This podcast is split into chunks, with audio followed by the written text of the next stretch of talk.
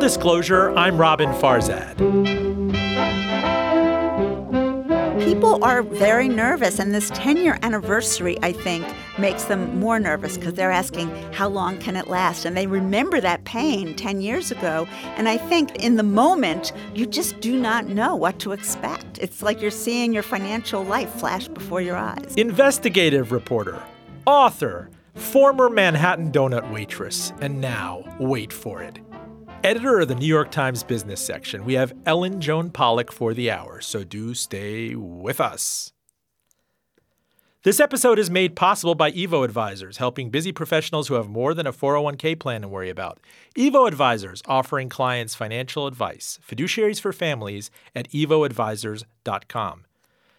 By the Virginia Foundation for Public Media and the Community Idea Stations, using the power of media to educate, entertain, and inspire. Visit ideastations.org. And by Performance Food Service, a proud partner of Virginia restaurants and food service establishments with more than 13,000 associates in 75 locations nationwide. Online at pfgc.com. Joining me right here at NPR New York, opposite Bryant Park, my old, my not old, but my former boss okay. from Business Week, Ellen Joan Pollock. She is now the esteemed editor of the business section at the New York Times. How are you? I am good. Thank you for schlepping out here. I appreciate it. I've been nagging you forever to come on this show. And I felt so guilty I actually showed up. No, I felt so guilty for not being a, you know, an A student back when you were my boss at Bloomberg Business Week, but hopefully I found my calling in life and can redeem myself in front of you right now. you were close to being an A student. Oh, Very shucks. close. Ellen, talk to me. I mean, um, First things first. So you're well traveled. You were deputy page one editor at the Wall Street Journal in a past life. We'll get into the donut waitress thing afterwards. But after the Wall Street Journal, you came to Business Week, I think right at the step of the financial crisis. I remember the first story we worked on together was about the subprime blame game, maybe circa 2007. And then we rode that out. Uh, it became Bloomberg Business Week. You went from Bloomberg Business Week. You were the editor of Bloomberg Business Week. You've come to the Times, a really rejuvenated New York Times that has gotten its groove back. The stock is at a multi year high. They're hiring left and right. They're expanding into podcasting. And and suddenly uh, it's a place with a lot of verve and, and you, you feel free to cast a wide net and pitch many stories I don't think the stock is up because I was hired, but I'm not sure. But I've been at the Times now for just under two years. And it's obviously an incredibly exciting time to be in news. And I think it's an incredibly exciting time to be covering business news. It, it is a true story, and I told you once that I was watching Mad Money with CNB on uh, Jim Cramer, who I profiled once for Business Week, and somebody called it and asked him about McGraw Hill. He's like, "You got to buy this stock. They just hired Ellen Joan Pollock. It's a great move." I was like, "Oh my gosh, does that really correlate?" I swear that footage is out there. You can find it. I should look for it. Uh, Jim and I worked together when we were in our early 20s, which, by the way, was a very long time ago. But he's kind of the same as he was then. Yeah, and I that's I remember Steve Adler got that recommendation for him to come and do the cover story at Business Week. It was years ago, and who knew that he had this this storied past at the Harvard Crimson and his father cutting off his credit card. But I digress, as I normally do. What's topical? What's newsy now? I mean, we're all over the place. If if you know the Trump news suck. Um, everything seems to tend toward uh, back toward Donald Trump, the former, you know, New York limousine uh, gaudy executive. It's it's kind of must be super surreal for you to see him as this president, as this person who's celebrated in red state America. Uh, but then Tesla comes at you. You guys are talking about Gwyneth Paltrow, the trade deficit. Start me off. What, what, what should be top of mind for us this week? There's a lot that should be top of mind, even besides the president. Um, just today, we're writing about Tesla and the problems at Tesla. Um, they're closing their dealerships and are going to, uh, or most of their dealerships, and they're going to be selling their cars online. Um, we have a story that is literally breaking as we speak about Facebook. Um, Mark Zuckerberg just told us that he is going to refocus Facebook and Instagram and WhatsApp and have them more focused on on on individual and private sharing rather than public sharing, and that's like a whole new direction possibly for social media. And um, there was deficit uh, trade deficit news today too. So it's like constantly busy, and it's really exciting because every time you turn around, it's something completely different. Well, I got to know if we start with Facebook, how many second and third and fourth and fifth chances does this company get? Like, oops, we did it again. You know, oh my goo, you did it again. Like, we beg for your forgiveness. The news cycle, people forget about it. The stock falls, and then they come back and yet another record quarter. I posted the the question to Twitter, and I think Shira Ovide, who follows the company very closely, answered it. I said, "What out there, Twitterdom? What would be your willingness to pay for an ad-free, uh, privacy-sensitive?" Facebook material. Could you add it to this subscription economy where they could get paid something like 10, 12 bucks a month and not be creepy around you, if you know what I mean? And she said that it is actually pretty expensive for Facebook because it's so lucrative. It's something like $9 a month per user of advertising revenue. It's, you know, they are an advertising company. I had to, to laugh when Zuckerberg was testifying before Congress. Um, I forget who it was, but one of the Congress people said, How do you make money? And he said, advertising. And people don't think of it as an advertising company, but to some degree that's what it is. And I have to say, you know, we are all focused on on on all of Facebook's problems, the the, the issue of, of, of privacy, the is, issues of disinformation, which were so important during during the uh, the last presidential campaign and in, in, in electoral politics abroad.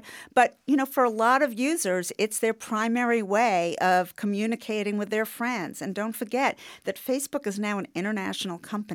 And if you talk to their many, many users abroad, some of them probably care about this stuff and probably some of them don't.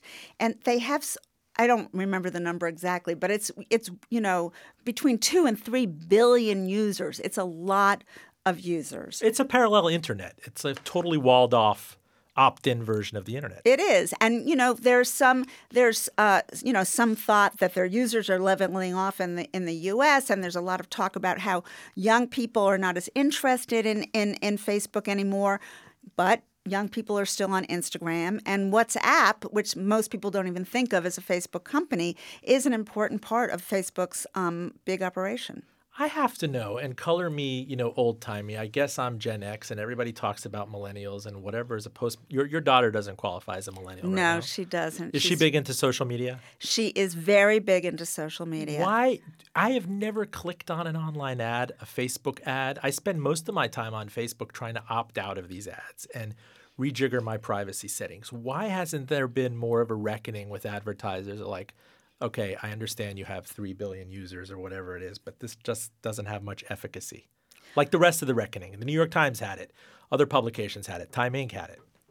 Because there are so many people on on those applications and there are so many people looking at the ads and they know maybe you don't click on them but other people do and i just remember back in the days that we worked at business week which is a, a long time ago what advertisers really wanted to know was are readers interacting with my ads?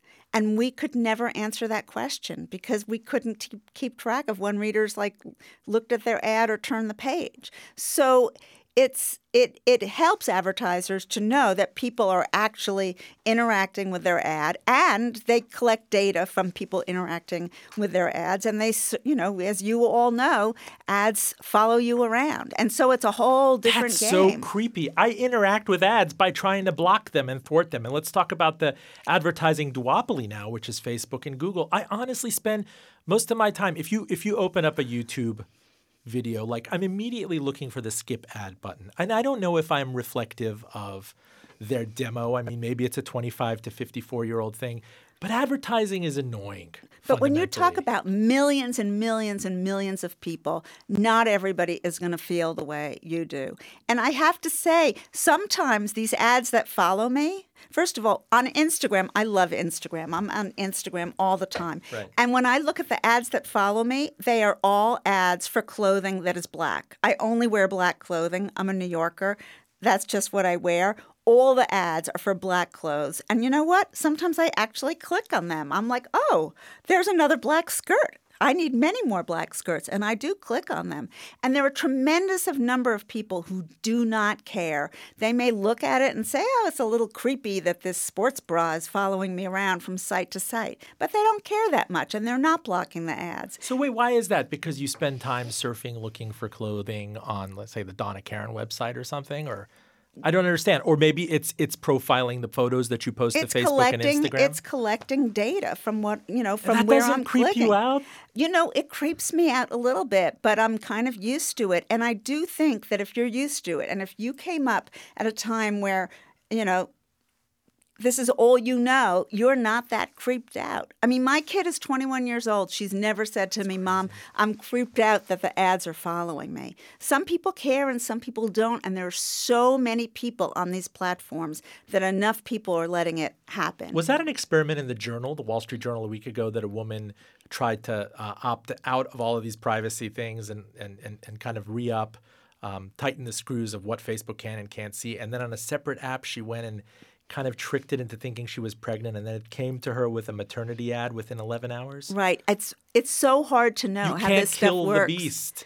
And so when i see you guys are reporting that he's shift focus to private sharing how does he have any trust left after everything that's happened? Well so i guess and again I, the story was developing when i left the office and ran out you know ran over here with my um, lukewarm cup of coffee.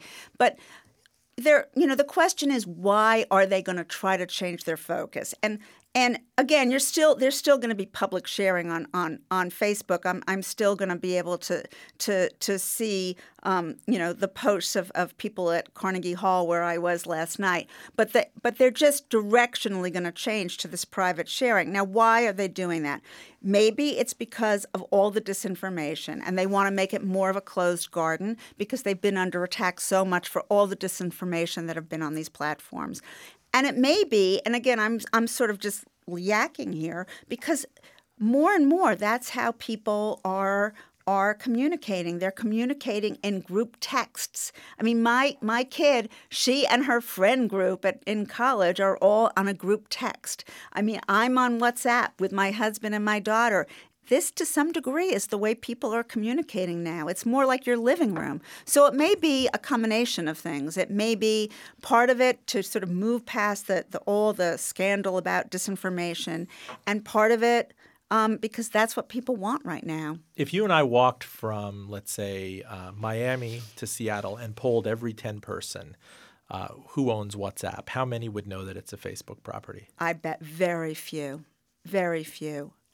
And you know, there's been a lot of sort of churn of of, of personnel. Um, maybe a lot isn't the right word of at, at Facebook, where the some of the the early employees or founders of, of WhatsApp left, and part of it was because Mark Zuckerberg, and we did a story about this. Mark Zuckerberg wanted to bring. He had bought WhatsApp, he bought Instagram, and he wanted to you know he wanted to bring these products closer together so you could communicate between WhatsApp and Messenger. And again, bear in mind, I don't know exactly how how it's going to work.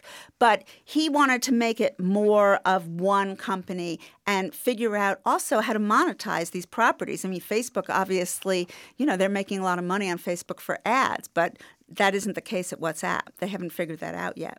Let's move on to before we get into kind of free skate afterwards, where you can pick anything Yes. you want. Tesla. Yes. Uh, Tesla, here's a guy who yeah, I just remember when I was covering him under you. And I think one of their breakthrough moments was Consumer Reports came out and said the Model S was not just like it got its highest rating ever, but he insisted that they put out a press release and say, please also inform your readers that uh, it tested so well in our crash test things that it broke your testing machine. I mean, this guy's ego is substantial and he's, you know, he's got a manic side. He's, you know, been with your reporters and he's revealed his other side what the heck is going on there? It's a great product, but suddenly you're telling us that uh, we don't need showrooms, we don't need a physical presence. You know, you have whiplashing news volatility out of this guy, and I think it underscores for me what they call the key man risk, where so much of it is tied into one person's efforts. Well, it's certainly different from the old kind of CEOs we used to cover back when I was at the Wall Street Journal, um, where I left in 2007. I mean, he's you know, a bit of a wild man, and that's in part why his investors um, love him. This is a man with like huge imagination, right? He came up with this idea for this luxury car, and he somehow made it work. But along with that kind of personality comes someone who takes risks, who's willing to kind of um, go with the flow and switch course suddenly. And you know what's happened now is that they've been opening they've been opening up dealerships. You know they opened up dealerships just a few months ago and they like made a big thing about how they'd opened up new dealerships and now they're going to close most of them. I mean including some that they just opened up. And it's partly because they need to they need you know they need to cut costs. They just had a huge bond payment which they made last friday. But it's an experiment and you're watching it unfold before your eyes, which you don't usually see with a public company. So he'll he'll he'll come up with these production estimates, and he has this he has this factory that's like no other factory car factory in the world, and then he doesn't make the estimates, but he you know he he he keeps trying and he keeps trying different things and it's fascinating to watch if you're an investor i think i'd be holding on to my the arms of my yeah, chair. i mean it's it's certainly a volatile stock and look at the volatility of headlines just to quote your reporter Neal Boudette um, just I'm going to go back and forth. In the final three months of 2018, Tesla opened 27 sales and service locations to keep up with rising demand for the Model 3. Uh, let's go up. Recently, the financial stress on the company has become more evident. It laid off 7% of its workforce in January, the second job cut in the last eight months. And the company had to use up to a quarter of its available cash to make a $920 million payment to bondholders. Uh, next week, Mr. Musk intends to unveil Tesla's newest offering, the Model Y, a small sport utility vehicle. And then one more thing to kind of throw it in the mix to illustrate how whiplashing this is for everybody. You quoted a management guru at the University of Michigan School of Business. He said, I think this company is in scary territory. The flip flop on retail strategy, he added, makes it seem like Elon Musk is winging it and the board is letting him wing it. Well, there probably is some truth to the winging it part. Don't forget, this is just a few months ago where he went on Twitter and said that he wanted to take the company private, which is a material statement. And the SEC was like, they'd never seen anything like that before. You know, using social media to make material statements that ordinarily you would have to, you know, do a filing for. It's like and he then, and Roger Stone like messing with the authorities it's it's like a whole new relationship between a CEO and his investors and the CEO and his public. I mean, he he got in trouble with the SEC for doing that. And you know, still that's part of his appeal in a way that he is a different kind of entrepreneur. He is a man with incredible imagination. You know, we did a sto- we did a, a really fascinating um, interview with him um, some months ago where he was you know, really emotional on the phone. But he said I wasn't crying, right? Right. We we said in our story that he, that he was that that he was crying, and then he he was very offended by that and went on Twitter and said that he wasn't. But let's stay out of that for a moment and just say he was very emotional and and was talking about the toll that running this company is taking on his on his life and um, was very open with it and you know again it's it's a whole different way of running a company. I mean the guy is like you know is is talking about smoking pot. Imagine you know imagine jack welch talking about that at, at, at ge oh, we'll get to ge it's too. a whole it's you know but that's it, almost that's almost forgotten that scene with joe rogan where he went on the podcast and he's not even a pot smoker. It doesn't do anything for him. And then that must have given you know the corporate governance people convulsions. Just one other quote here. It's that this is the same person Elon Musk, who has promised a revolution in pretty much every business he has entered. His SpaceX rockets are meant to take passengers to other planets someday, while his boring company aims to solve traffic problems with underground tunnels. I think there was also a flamethrower that kept came out a couple years ago. I don't know if that was an April Fool's prank. I, I don't know. I don't know if I mean he was talking about flame throwing. I, I don't know if that. But was Ellen, I wonder if this is the problem, and they actually said it with Marissa Mayer also at Yahoo. If a person is wealthy enough at some point maybe they're just completely unmoored. What is his net worth? Eight to ten billion dollars. He doesn't like care at this point. It's it's empire building. It's it's maybe delusions of grandeur. It's about his role in history and and being an astronaut. And that, if you bring it down to the very mundane SEC Reg FD world, is really not consistent. I think think um, it's not just about being famous with him. I think he really has a really strong vision for what he wants to accomplish. I mean, I, I rode in a Tesla for the first time um, about a year ago.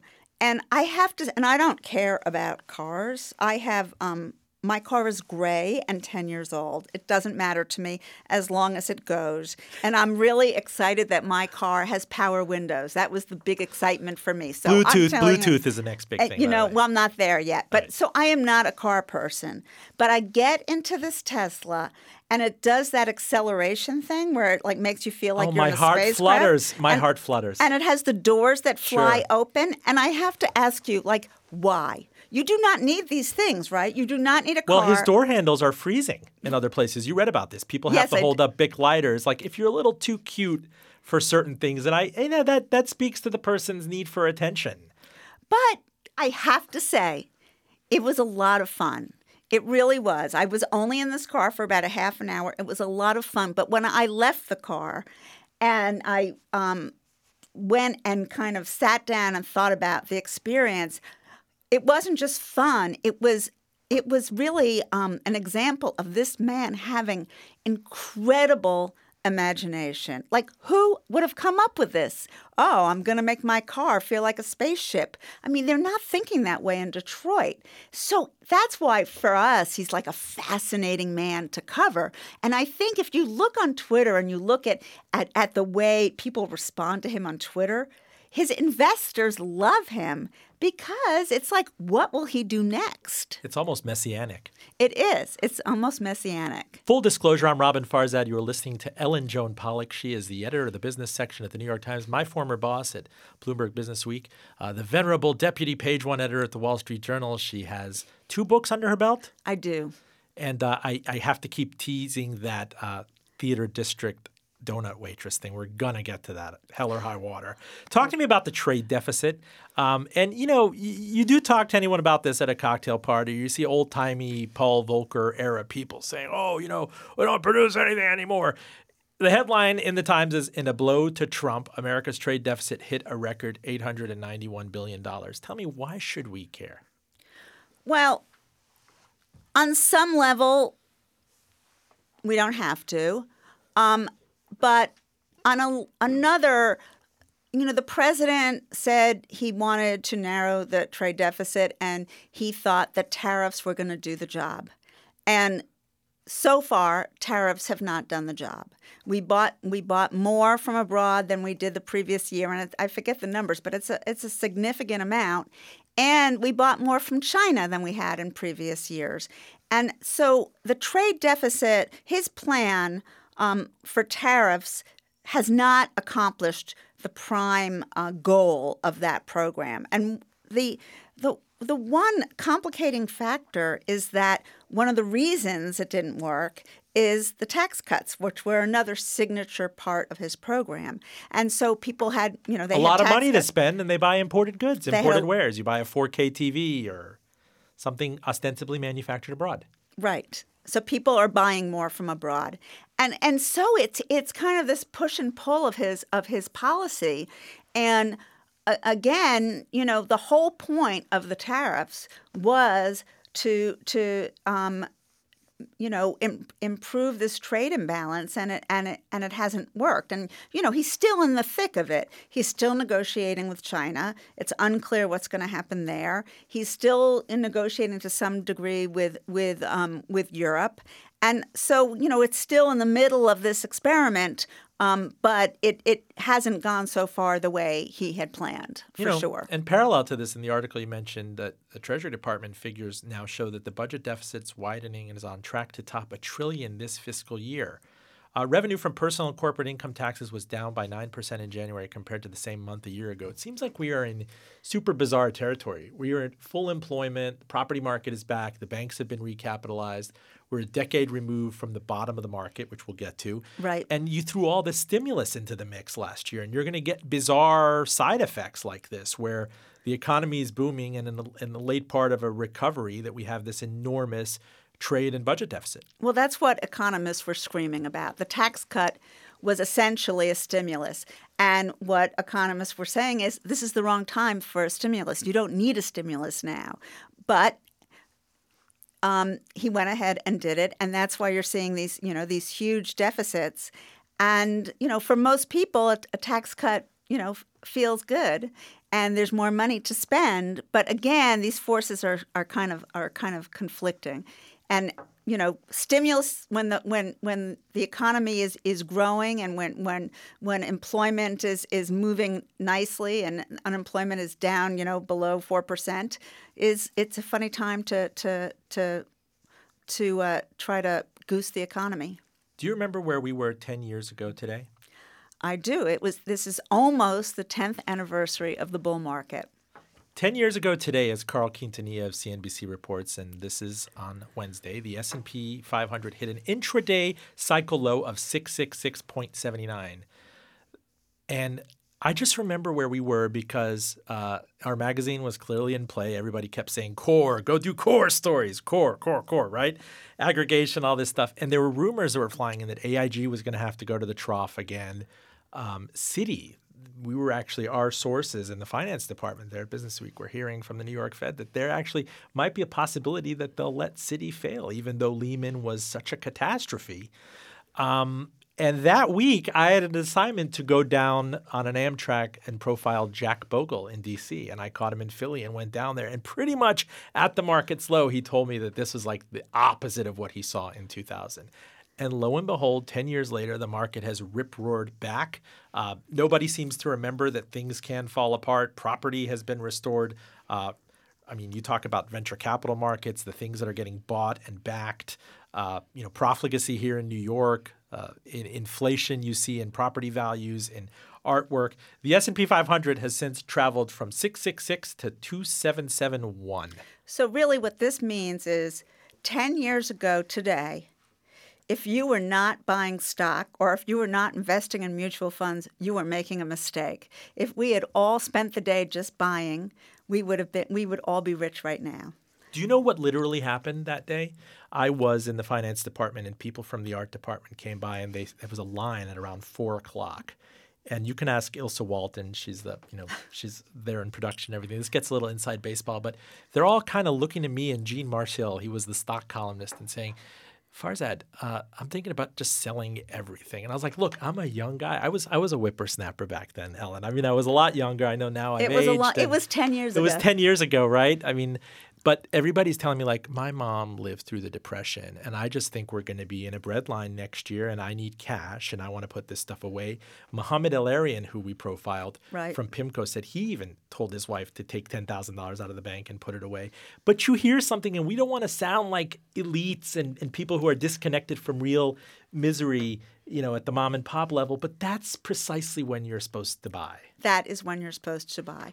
And I, you know, the market is so um, is is so uh, tricky and poetic in its way. I, I remember the summer before, or a few months before, and the market was doing incredibly well. And I had just started at Business Week, and I said to myself, I don't have time to think about my 401k. I'm gonna I'm gonna sell everything in my 401k and go into in, into cash. Wait, was it before or after Rupert bought? It was um, before the Did you get the closed. $60? I did. Ah. I think I, I did. But anyway, so I was really, really smart. I got out of the market in, in my 401k when it was high. But you know what, as they always say, you have to be right twice. And you almost never are. You have to know when to take your money out and you have to know when to put it back in. And everybody's impulse to get out of the market when it's low is the wrong impulse.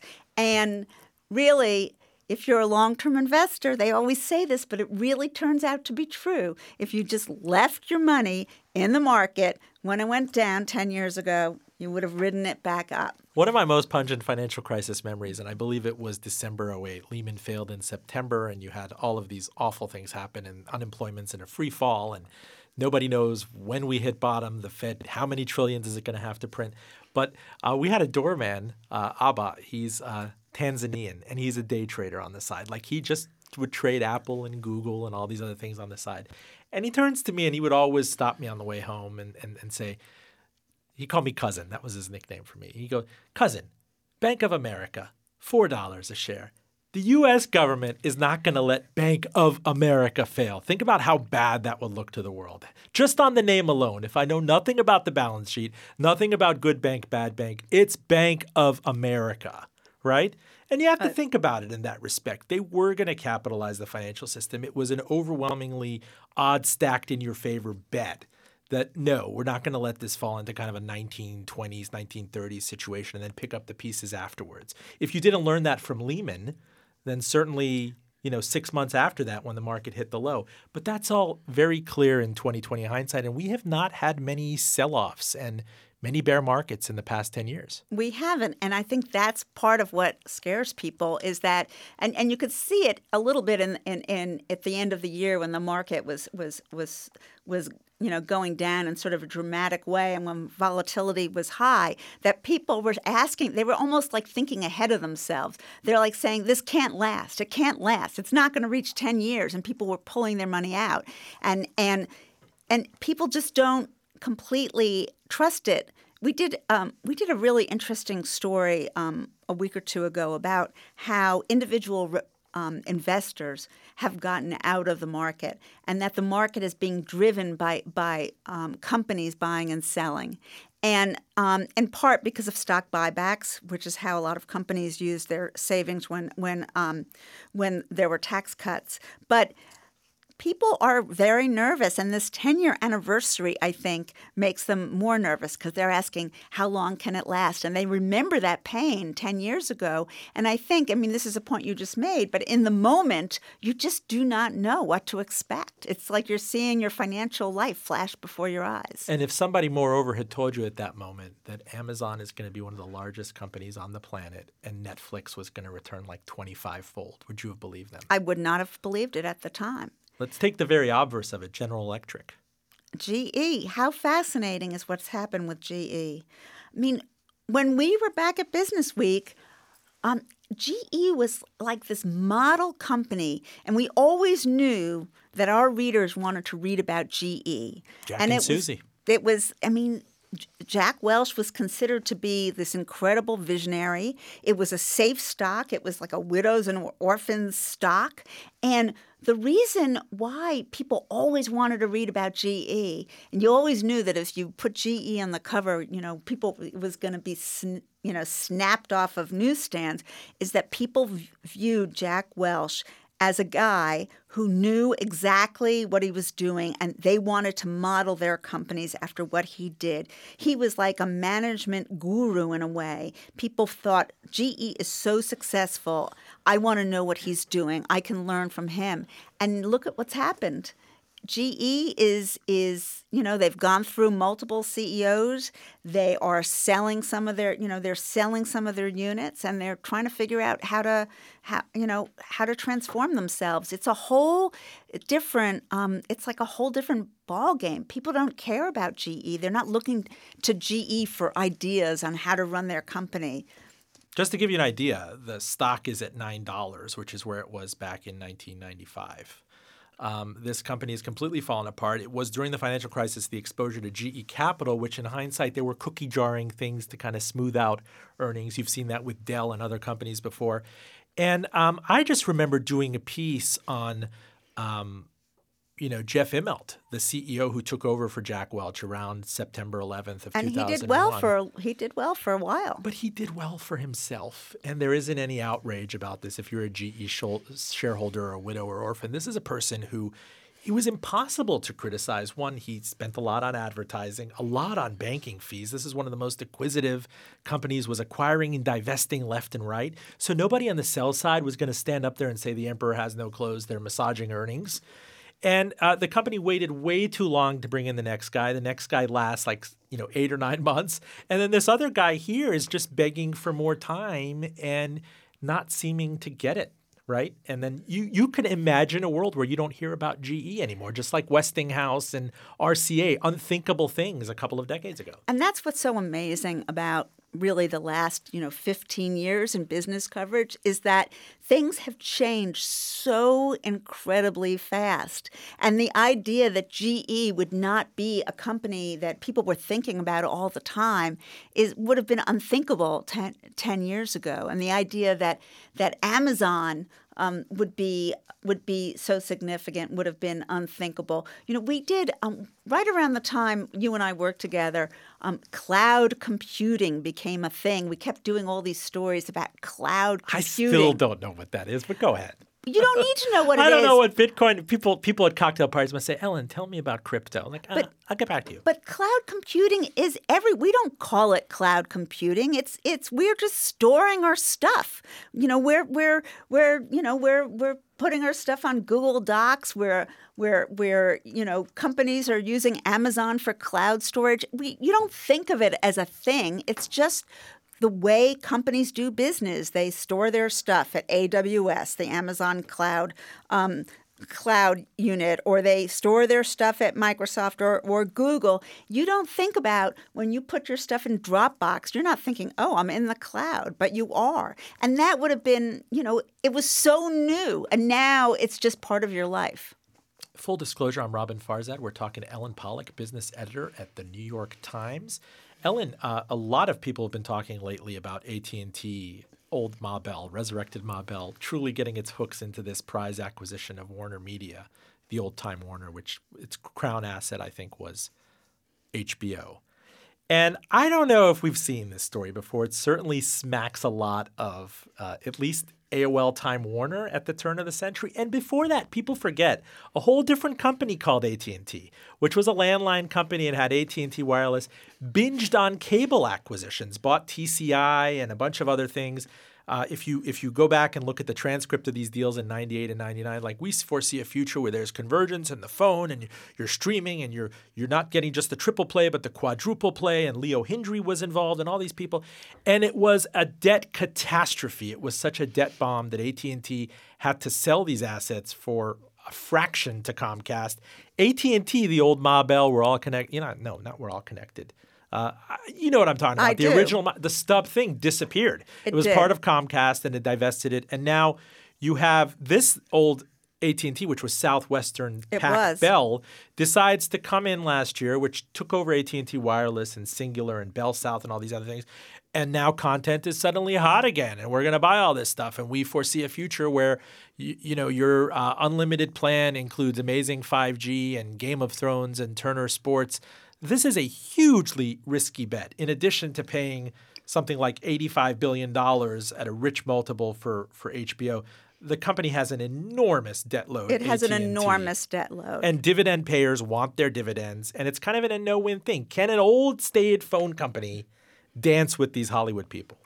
Well, what I just in terms of, of, of being an editor and, and looking at these stories, what's what's exciting as a as a as a as a story is that what AT and T is doing is creating a, a company, a, a kind of company that hasn't existed or hasn't existed. Um, It's always Eh, existed in theory, not in practice. Right. Nowhere. But you know, it may be that when they've tried this before, they were ahead of their time, and this is the moment. I mean, AT&T wants to distinguish itself from Verizon. They want to have content to put through their pipes, right? And now they see Netflix and soon Apple and certainly Amazon and streaming is where it's at, right? You if you are watching traditional TV at home, you are becoming uh, a part of an incredibly shrinking group, right? I mean, cord cutting is is is it's it's almost you know a fact of everyone's lives to some degree. It's it's you know Netflix and Amazon took all these companies by surprise, and suddenly the AT and T's of the world feel like they need content to put through to, to put through their their wires or their fake wires, whatever it is. And so the question is, buying um, what is now going to be called Warner Media is that is that going to give them enough content? And so they have HBO. The head of HBO, Richard Plepler, who really you know was one of the people who I mean, built. this is a guy who'll take Brad Pitt's calls. Brad Pitt doesn't call the telco company in no, Texas. He calls. He called Richard Plepler, um, And he, you know, what, what Richard Plepler and his predecessors created was a highly curated uh, collection of programming. You know, Westworld, Game of Thrones, etc. I mean, Sopranos it, library to say nothing of that. I mean, but it really was. It, it it had a boutique flavor to it. You kind of knew when you went to HBO the kind of thing you were going to get. And one thing that I think AT&T is realizing is that stuff is great, but they need more of it. And I think you know what what what um, what Stankey, the the, the AT and T guy, calls himself a bellhead and is now you know on top of, of of of Warner Media, was telling employees during some very highly publicized sort of town halls is. You're doing great, but you're going to need to do more. We're going to need more stuff. And so the question is whether can the HBO brand kind of retain its identity?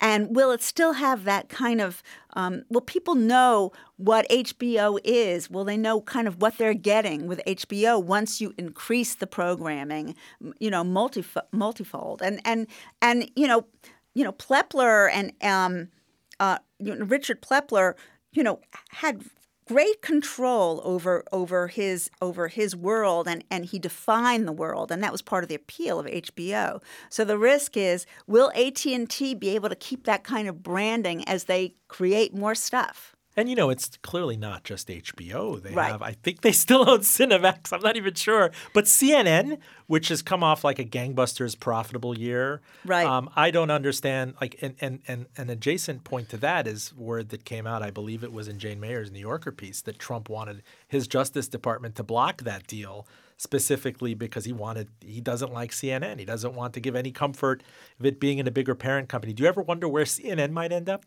Well, you know, at one point during the, eh, you know, as the deal was being contemplated, there were questions about whether CNN was going to be sold. It doesn't. It doesn't look like that at the at the moment. But you know, the president hated CNN so much and made it so, you know, made that so public. And of course, the government really fought this this um, this merger. And ultimately, as of just a week ago or so, you know, lo- you know, lost its appeal, and they're not gonna they're not gonna uh, pursue it to the Supreme Court. But you could argue that if AT and T needs a lot of stuff to put through its pipes, it's going to want news too. And in fact, Jeff Zucker, who uh, runs CNN. Um, is going to have a bigger role now. He's going to be in charge, I guess, of sports. But it's interesting that CNN is part of Turner, and Turner is being is is really going to be mushed into mushed is a highly technical word I know into into Warner Media. And that's because the AT&T guys want want these various media entities to be working closely together. And again it's all about creating content to put you know the content and distribution thing never truly worked. I remember with AOL Time Warner you know, you look like an alien talking to these people if you showed up to a Time Warner Roadrunner office and said, Could I get AOL broadband? And the AOL people wanted nothing to do with CNN and HBO. All that was under one roof once right. upon a time. And it, it fell apart rather quickly. So it'll be curious to see if these guys, and talk about, you know, Texas and New York and Burbank and Hollywood making that work out. Right. I mean, that's what's fascinating. It's a huge gamble, and it's a really, it's going to be a really interesting uh, melding of cultures. I mean, the culture of AT and T, you know, which is basically, you know, it's a telecom. It's a util. It's almost like a utility. What was the most successful Baby Bell? These guys and Verizon. If you think about you go back to your old school stuff and, and Ma Bell getting broken up uh, to the Baby Bells in 1984. Like the successful ones are Bell Atlantic, which right. is now Verizon, and Southwestern Pac Bell SBC, which is right. AT&T, right? And so Ma Bell has reconstituted again, but you're not really long for the world if you're just offering people commodity phone plans, right? right? And it's a capex thing. And but I just want to point out the guys who are thinking about commodity phone plans are not the guys who are likely to to to to somehow conjure up the show Westworld. I mean, these are two different kinds of ways of thinking. But they were smart enough to be fearful for their position to kind of innovate or die, that we know we had to buy this thing. Right. What's shocking to me is how quickly they were willing to mess with the culture. Right. And that's, I mean, the, the gamble, it's a financial gamble, and it's a gamble about whether they can preserve these brands And, you know, even though there is this sort of melding of cultures that may or may not work. Gosh, I could keep you for hours, but you talk about clashing cultures and media, old school geeks and new school. What about Jeff Bezos? That was that blockbuster piece you guys wrote on his transmogrification into this Hollywood, you know, paparazzi celeb. This was the geeky guy who started Amazon. You could totally see the spray paint on the wall and the the, the door that he turned over and he drove cross country with his wife. Now he's since got bulked up. He goes to Sun Valley, Idaho, wealthiest man in history, adjusted or not for inflation, and he's a film mogul. And he's a film mogul. It's really it's it's you know, I remember the first time I saw a picture of a buff Jeff Bezos and I thought what We're is like Amazon Prime. right, it's right. It's like what's going on here? Bezos Prime. And I'm assuming that Jeff Bezos is adjusting to the to to the to the idea of being a very public person because when I go to the gym and suddenly I have like a little bicep, it's not like it's making the papers. It must be a really um, it must be quite a change for him. Um, but suddenly he's in all kinds of businesses, right? I mean, Amazon Prime and and and and this, you know, this the the streaming business is a, is a, a huge business, and they're everywhere. I mean, they're in the cloud. They they people are are competitors or would be competitors are, are worried about where will he be next. And if I just took one sliver of this entire story over the past 10 years and told you 10 years ago, we go back in time, Ellen, boss, uh, Amazon is going to own Whole Foods. That itself would have been risible. Like, what? Like, I was in the Whole Foods today at Bryant Park. It is so complex. They've invested in all this different, you know, point of sale stuff and, and, uh, you know, and it's never going to make a difference to Amazon's financials. It's never going to really move the needle, and they paid something like 14 billion cash for it. It's a it is a small part of their business, but it's interesting now. If you buy something on on on sale, you get like a little bit more off if you're an Amazon Prime member. I mean, they are they are um, somehow figuring out that they'll be able to use the you know the little bit of data they get you know, at Whole Foods to inform how they sell to you on Amazon. And it's asymmetric warfare because I don't think Wall Street judges him on same store sales or specific stuff. If you look at the history of this company since 94, 95 and the collective uh, revenue numbers, which are enormous, and the tiny, tiny, tiny husk of a profit that right. they've made, I, I would think that he's the envy of all of technology and all of retail because nobody's measuring him as a retailer. And that's, I mean, the fact that he kept investors at bay for so long, and he was, he, he was, we're not ready to make money. We're not ready to make money. And he kept Wall Street in check.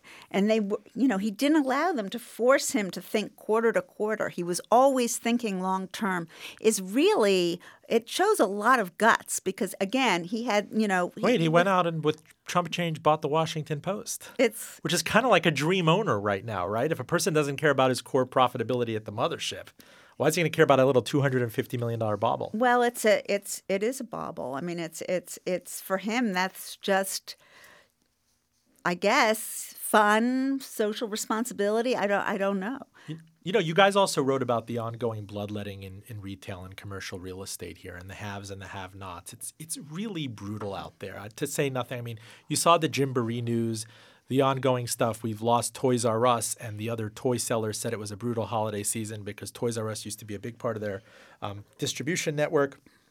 Amazon is still gunning for uh, not just Walmart and Target, but the grocery chains. Kroger's trying to figure out its way.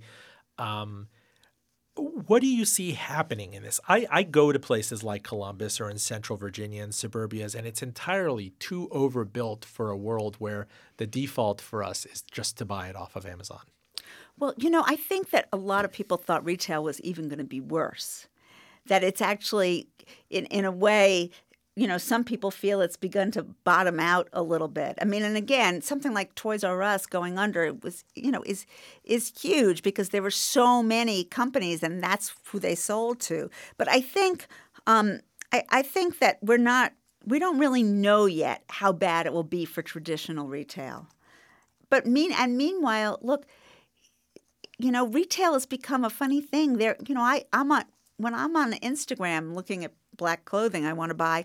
You know, half the companies are on, on Instagram I've never even heard of. And you have this feeling that they only exist on Instagram. So the landscape is is is changing, you know, dramatically. And you know, it may be that you know, for for brick and mortar um, retailers, it it's gotten so bad that it won't get a whole lot worse. I don't think we really know yet. Ellen Pollock of the New York Times. We are in that part of our episode with about nine minutes or so left where we go into free skate. Uh, I don't know if you remember roller skating used I, to be a I thing do. back in the day. You know, couple skating, turning off the lights, giving you some air supply. No, tell, this is freestyle for you. Do you want to hit the donut waitress thing? Were you really a donut waitress? I was. Was that out of Brandeis? What what happened? So I did. I graduated from Brandeis University, and I um, came to New York, which was always my plan. And um, I was I was doing theater and looking for writing jobs. And the the best gig I got was working in a donut shop on the corner of 51st and 8th Avenue, and that was a period before the Times Square area had gotten um, gentrified. And it was it was um, it was actually a great experience because I had some customers. At that point, there was a revival of The King and I at the theater, at the Uris Theater across the street. And one one day I went and I watched the show with one of my customers who was one of the lighting booth guys. I watched the second half of, of The King and I and I looked on the stage and I knew what kind of donut every single person on the stage used to used to come in and buy. So I had I had, you know, actors and actresses as my customers, and then I had um, a lot of guys who had DTS and were like incredible drunks and were living in the single room occupancy hotels, barely surviving and eating a cruller three times a day at my at my donut not my donut shop, but the donut shop I, I lived on at. 52nd and 8, and it was called Hell's Kitchen back in the day, Clinton, I don't know, Midtown, the theater district. And time was you could walk over to Hell's Kitchen and see those single occupancy kind of homes. You could see the check cashing stores. That's all been wiped away. Everybody's gone. pushed out to 11th Ave, 12th Ave. I mean, do you remember the seediness of Times Square? Do you remember, like, you know, the, the last of the David Dinkins era? Everything in this town has been so sterilized and sanitized. It it is, but it it has been, and and and I think you know Manhattan has sort of become this sort of um, this sort of wonderland, and I think, or at least parts of Manhattan, not all of Manhattan, but um, certainly. Um, Midtown, but I think you know, for for a kid coming out of college to see you know people who were succeeding and on Broadway and sitting at the same counter with with guys who were you know really really down on their luck and and and you know couldn't even pick up their coffee cup because they were shaking so much. It was it was an education um, and and it was actually good to meet some of those guys. I remember visiting one in the hospital when he got ill. I mean he was in his 80s and had been you know a drunk for most of his life but um, I've always wanted to ask this, and I don't know if BizDay or, or uh, you know, uh, Metro is going to do it. I, where do you think the median squeegee man from the Holland Tunnel from 1985 is today in 2019, if he's alive? I have no idea. They were everywhere, and now you don't see those guys anymore. I don't. I don't know. Are they riding the subways? I have no idea. Well- it's like an industry that has died. And you know what? There were probably people who were making, who were feeding themselves off of washing off windshields by the Holland Tunnel. Um, in the few minutes we have left, I just want to throw an idea off you, maybe for a future episode. We're starting to hear murmurs and rumblings about subscription fatigue.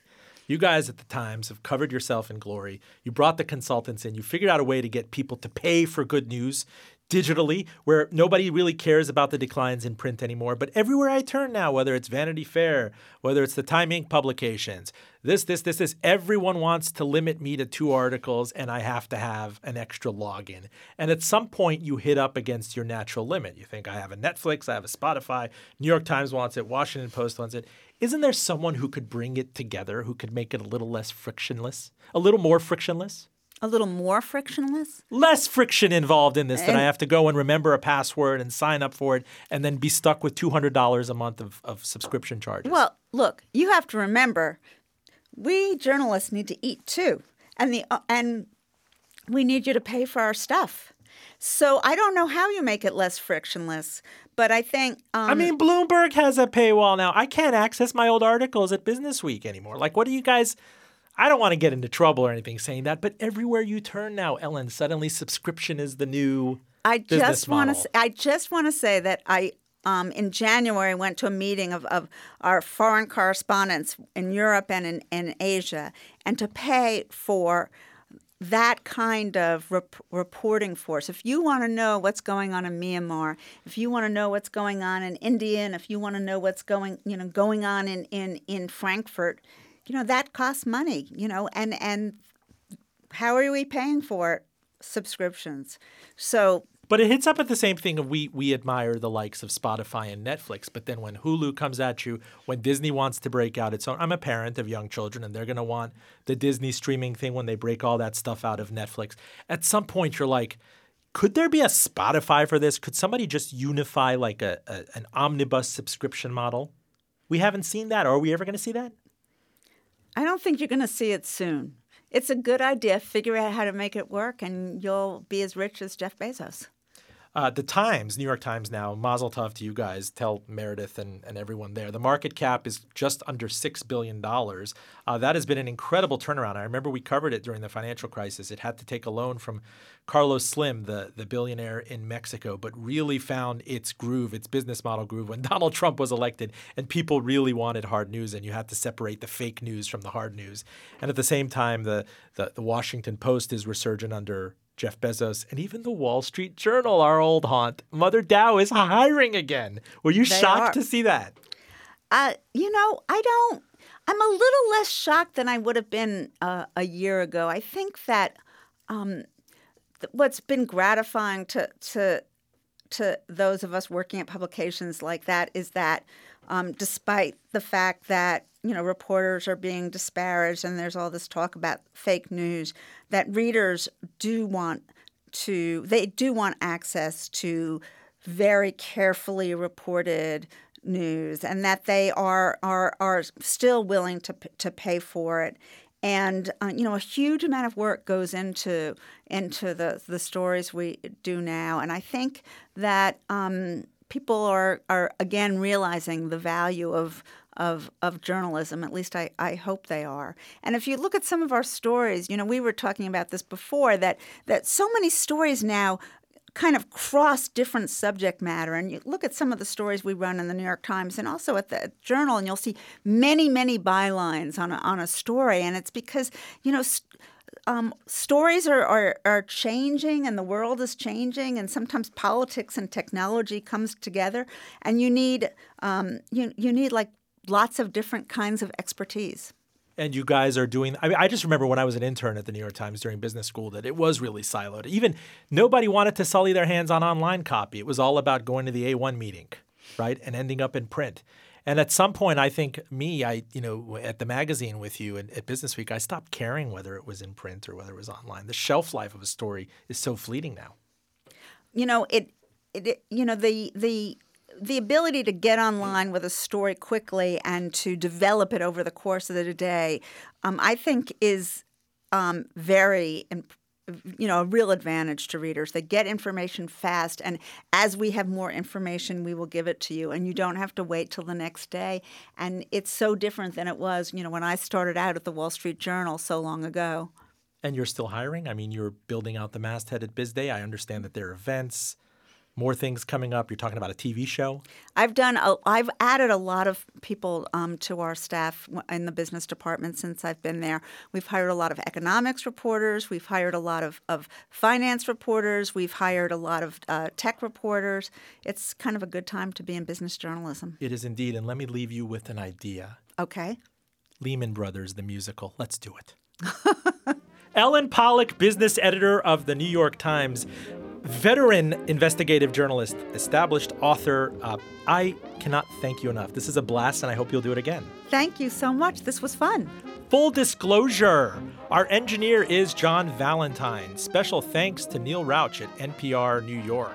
Enjoy this show on npr.org and the NPR One app, iTunes at linkfulldradio.com. Love us, don't just like us. I need your validation. We are all the news that's fit to compress into MP3. I'm Roben Farzad, back with you next week.